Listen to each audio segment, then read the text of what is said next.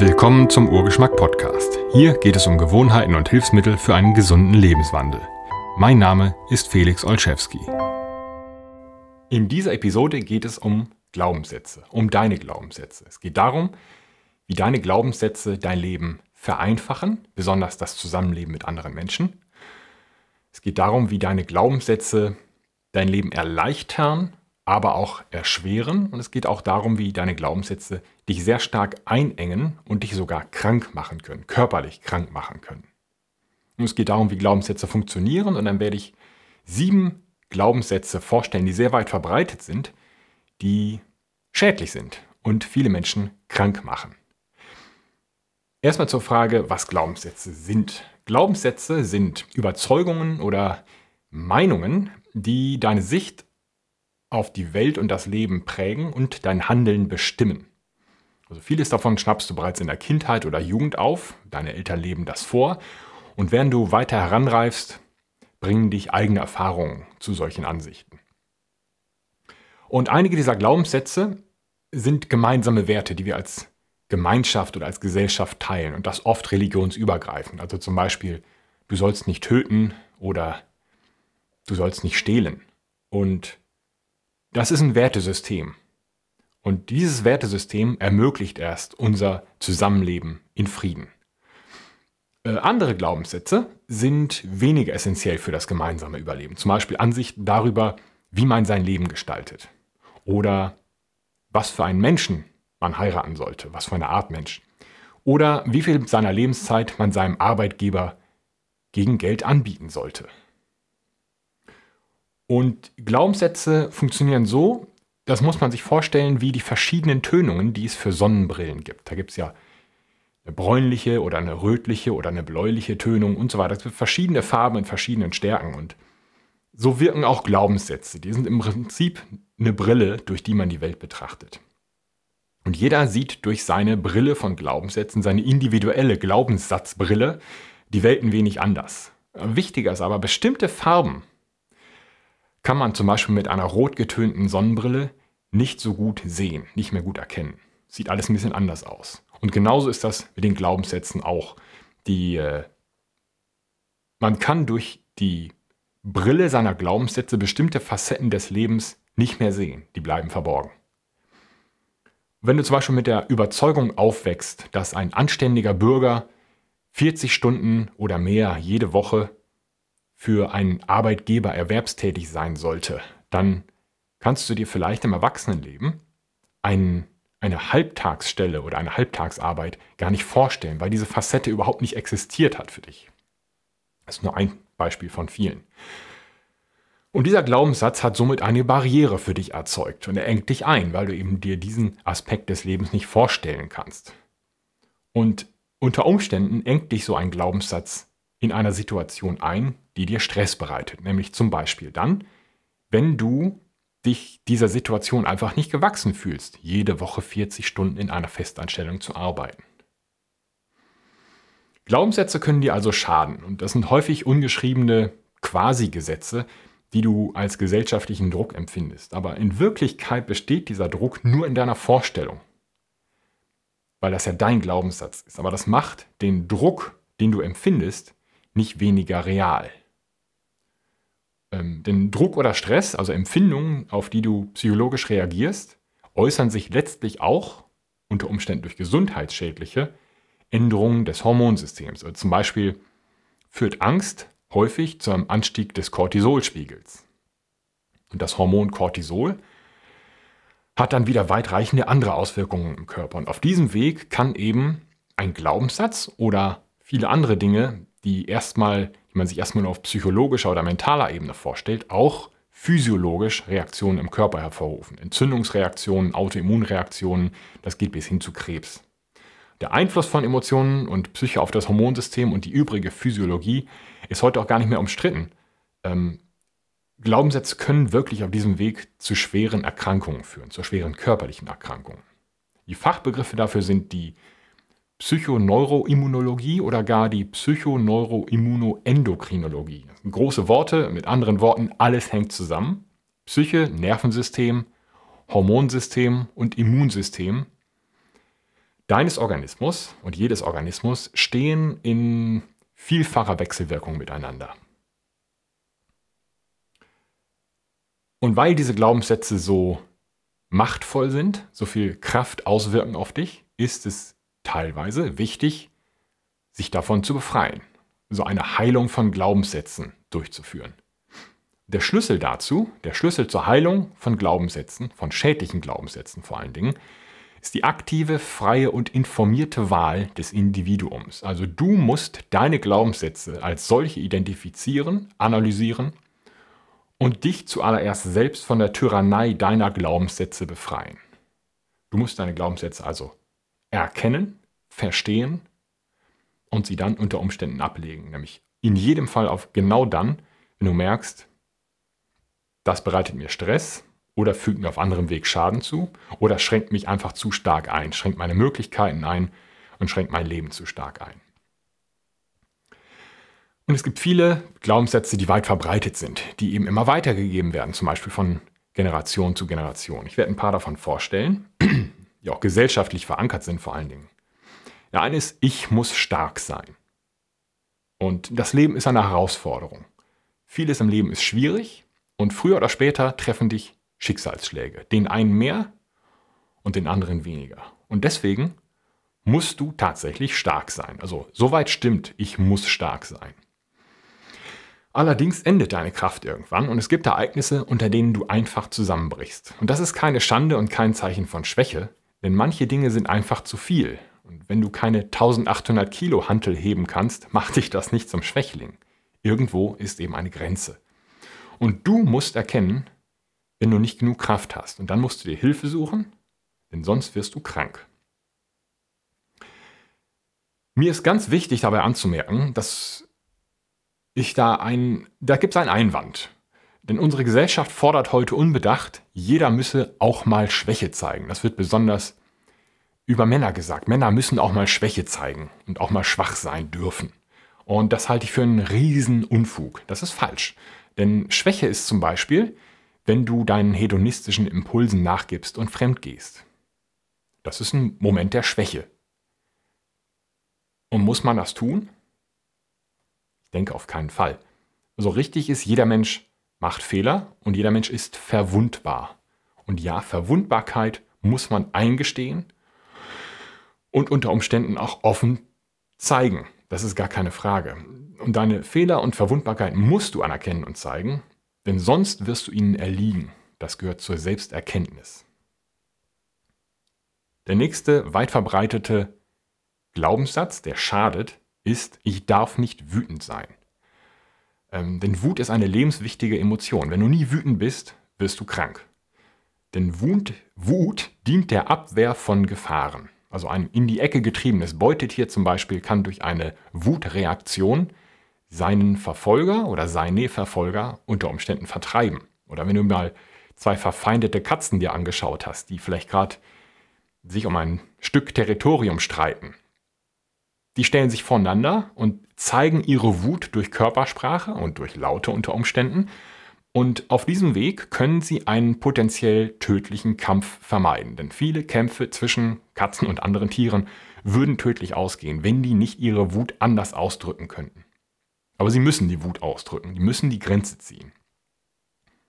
Das ist eine instinktive Nutzung von Wut, die auch wir von unseren Vorfahren, genetischen Vorfahren geerbt haben. Du brauchst Wut zum Verdeutlichen von Grenzen. Für dein Gegenüber, vor allem aber für dich selbst. Wenn die Grenzen nicht klar sind, kommt es zur Krankheit. Das gilt im Körper ganz besonders, wenn die Grenze zwischen innen und außen kompromittiert ist. Zum Beispiel durch eine, ein Problem im Darm um jetzt mal einen kleinen Ausflug uns zu leisten. Der Darm ist ja eine Barriere zwischen der Außenwelt und der Innenwelt. Lebensmittel, die von außen kommen, gehen durch den Darm, sind im Grunde immer noch außen. Und der Darm, die Darmwand muss entscheiden, was gehört in mich hinein, was davon möchte ich aufnehmen und was davon muss draußen bleiben. Und wenn diese Grenze kompromittiert ist, kommt, kommt es zu Autoimmunerkrankungen. Dann geraten Teile aus der Außenwelt, aus den Lebensmitteln, in oder durch die Darmwand ins Körperinnere und das kann zu Problemen führen. Und genau deswegen sind Grenzen wichtig, unter anderem. Und das gilt auch im psychologischen Bereich. Du musst feststellen, hier ist innen, da ist außen, hier ist Frieden, da ist Gefahr. Und das muss klar sein. Und dafür braucht man Wut unter Umständen. Es gibt zum Beispiel ein häufiges Muster in problematischen Beziehungen. Ähm, das ist zum Beispiel mangelnde Trennungsaggression. Das ist die sogenannte Trennungsaggression. Zum Beispiel, dein Partner geht fremd und gibt dir auch jede Menge andere gute Gründe, die Beziehung zu beenden. Aber du hast Angst vor diesem Schritt. Angst durch diese aggressive Maßnahme, das Beenden der Beziehung, nicht mehr geliebt zu werden zum Beispiel. Und so bleibst du in der unglücklichen Beziehung, einer für dich gefährlichen Situation, weil sie dich psychisch oder mental belastet und wirst zusehends krank. Und da hat eben die mangelnde Wut, die mangelnde Trennungsaggression dazu geführt, dass du Grenzen überschreitest im Grunde. Mangelnde Wut ist schädlich und wer Wut unterdrückt, schadet seiner Gesundheit. Der nächste schädliche Glaubenssatz ist, wenn ich wütend bin, bin ich keiner Liebe würdig. Da Wut der Abwehr von Gefahren dient, führt sie zu Lösungen. Also wenn man seine Wut richtig ausdrückt, dann kann sie eine Beziehung verbessern, statt sie zu verschlechtern. Weil man eben Grenzen offenlegt und zeigt. Wenn man wenn der Partner mit gesund ausgedrückter Wut, wohlgemerkt mit gesund ausgedrückter Wut, nicht umgehen kann, dann ist das sein Problem und er ist in der Regel noch nicht reif für eine Beziehung. Äh, Wut, das Ausdrücken von Wut, darüber werde ich eine vollständige Episode in der nahen Zukunft veröffentlichen ist ein Thema für sich. Es geht aber darum, ganz klar abzugrenzen, Wut ausdrücken und ein Wutausbruch sind zwei verschiedene Dinge. Also man kann seine Wut auch ganz ruhig und sachlich ausdrücken. Und viele Menschen, die das gut hinbekommen, werden dann in der Regel noch etwas leiser und langsamer in ihrer Aussprache, aber sehr deutlich. Und alle hören dann ganz genau hin und verstehen, wo da gerade eine Grenze gezogen wird. Wut ist ein lebenswichtiger Teil von dir, von jedem Menschen. Und wer dich liebt, muss auch deine Wut lieben.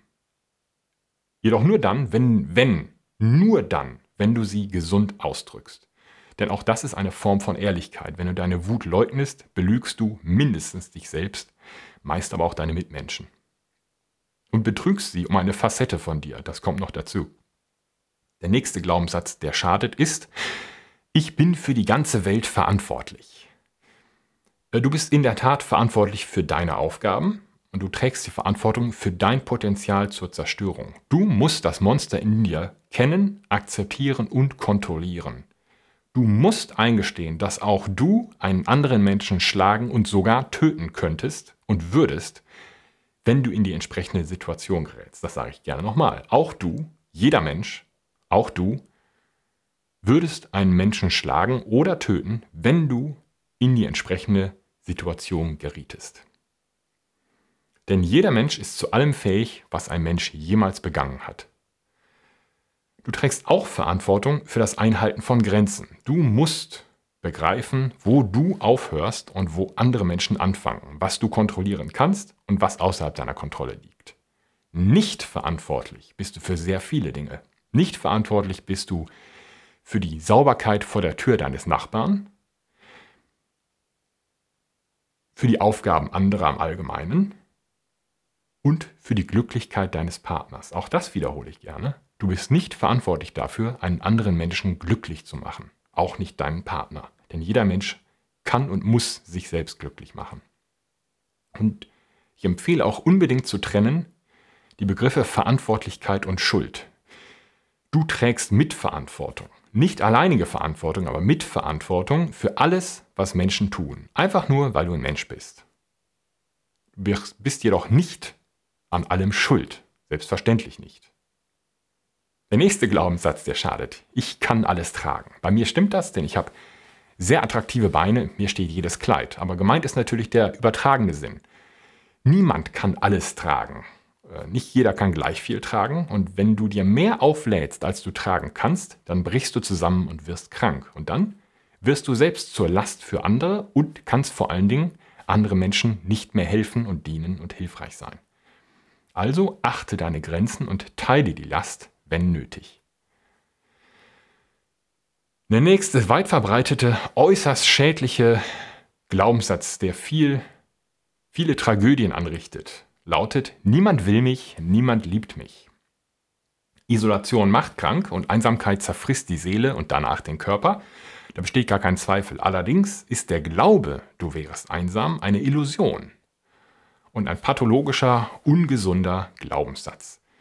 Du musst wohl allein sein und Einsamkeit unterscheiden lernen. Alleinsein lässt sich nicht immer vermeiden und das kann heilsam sein.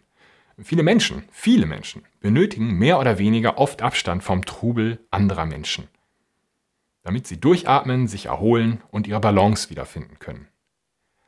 Einsamkeit ist was anderes als Alleinsam. Einsamkeit hingegen ist eine Entscheidung.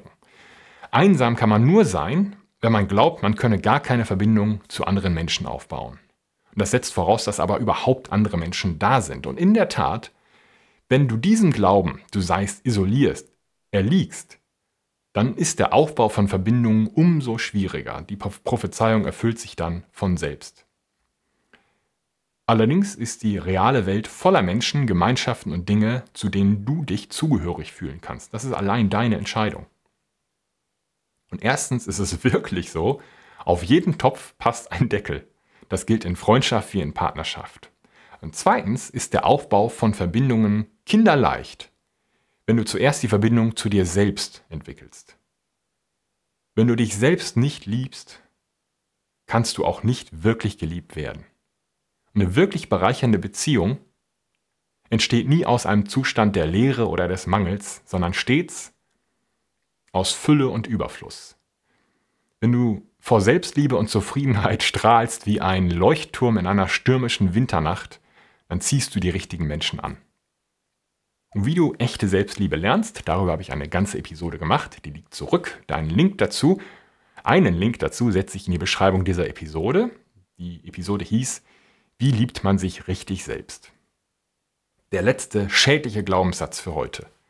Auch weit verbreitet. Wenn ich nichts tue, existiere ich nicht. Ich muss meine Existenz rechtfertigen. Das dieser Glaubenssatz kommt oft zustande, weil viele Menschen das Tun mit dem Sein verwechseln. Du existierst allerdings auch, wenn du gar nichts tust. Äh, mehr noch, ähm, viele Menschen nutzen dauernde Aktivität, weil sie sich vom Sein ablenken wollen, aus Angst davor, äh, sich mit sich selbst auseinanderzusetzen.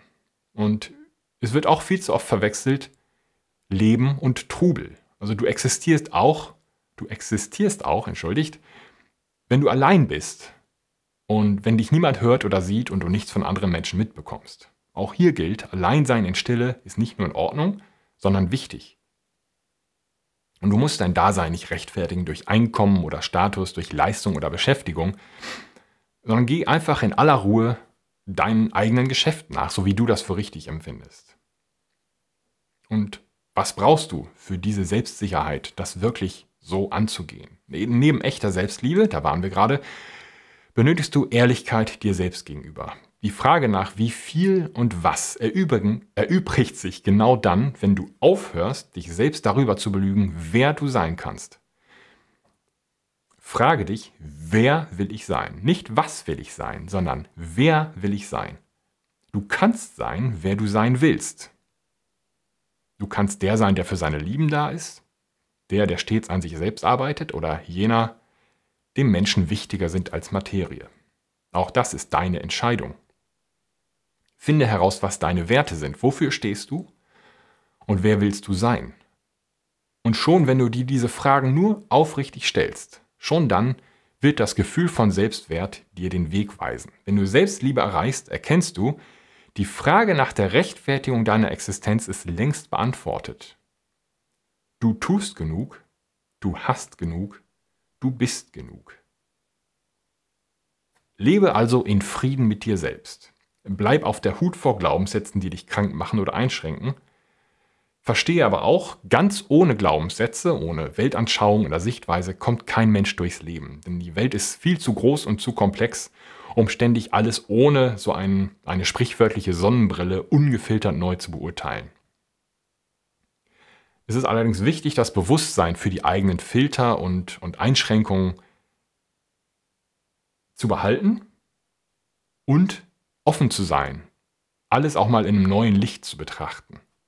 Das heißt, im Grunde, im übertragenen Sinne, man sollte vielleicht gelegentlich für einen Moment die Sonnenbrille absetzen oder sich auch mal eine neue Sonnenbrille gönnen. Ich hoffe, das war hilfreich für euch, für dich. Ich würde mich über Kommentare bei YouTube freuen. Ich bemühe mich, alle diese Kommentare zu lesen und nach Möglichkeit auch zu beantworten. Vielen Dank fürs Zuhören und Zuschauen und bis zum nächsten Mal. Wenn ihr mehr über dieses Thema erfahren möchtet, findet ihr einen Link zum ausführlichen Artikel in der Beschreibung dieser Episode. Wenn euch dieser Podcast gefällt, abonniert bitte diesen Kanal kostenlos auf YouTube und auf Spotify, hinterlasst eine gute Bewertung und gerne auch einen Kommentar oder Fragen. Unterstützen könnt ihr diesen Podcast auch, indem ihr euch die Links in der Beschreibung dieser Episode anschaut. Sie führen zu Produkten mit direkter Bedeutung für dieses Thema. Abonniert gerne auch den kostenlosen Urgeschmack Newsletter unter urgeschmack.de/newsletter. Vielen Dank für euer Interesse an einem gesunden Lebenswandel.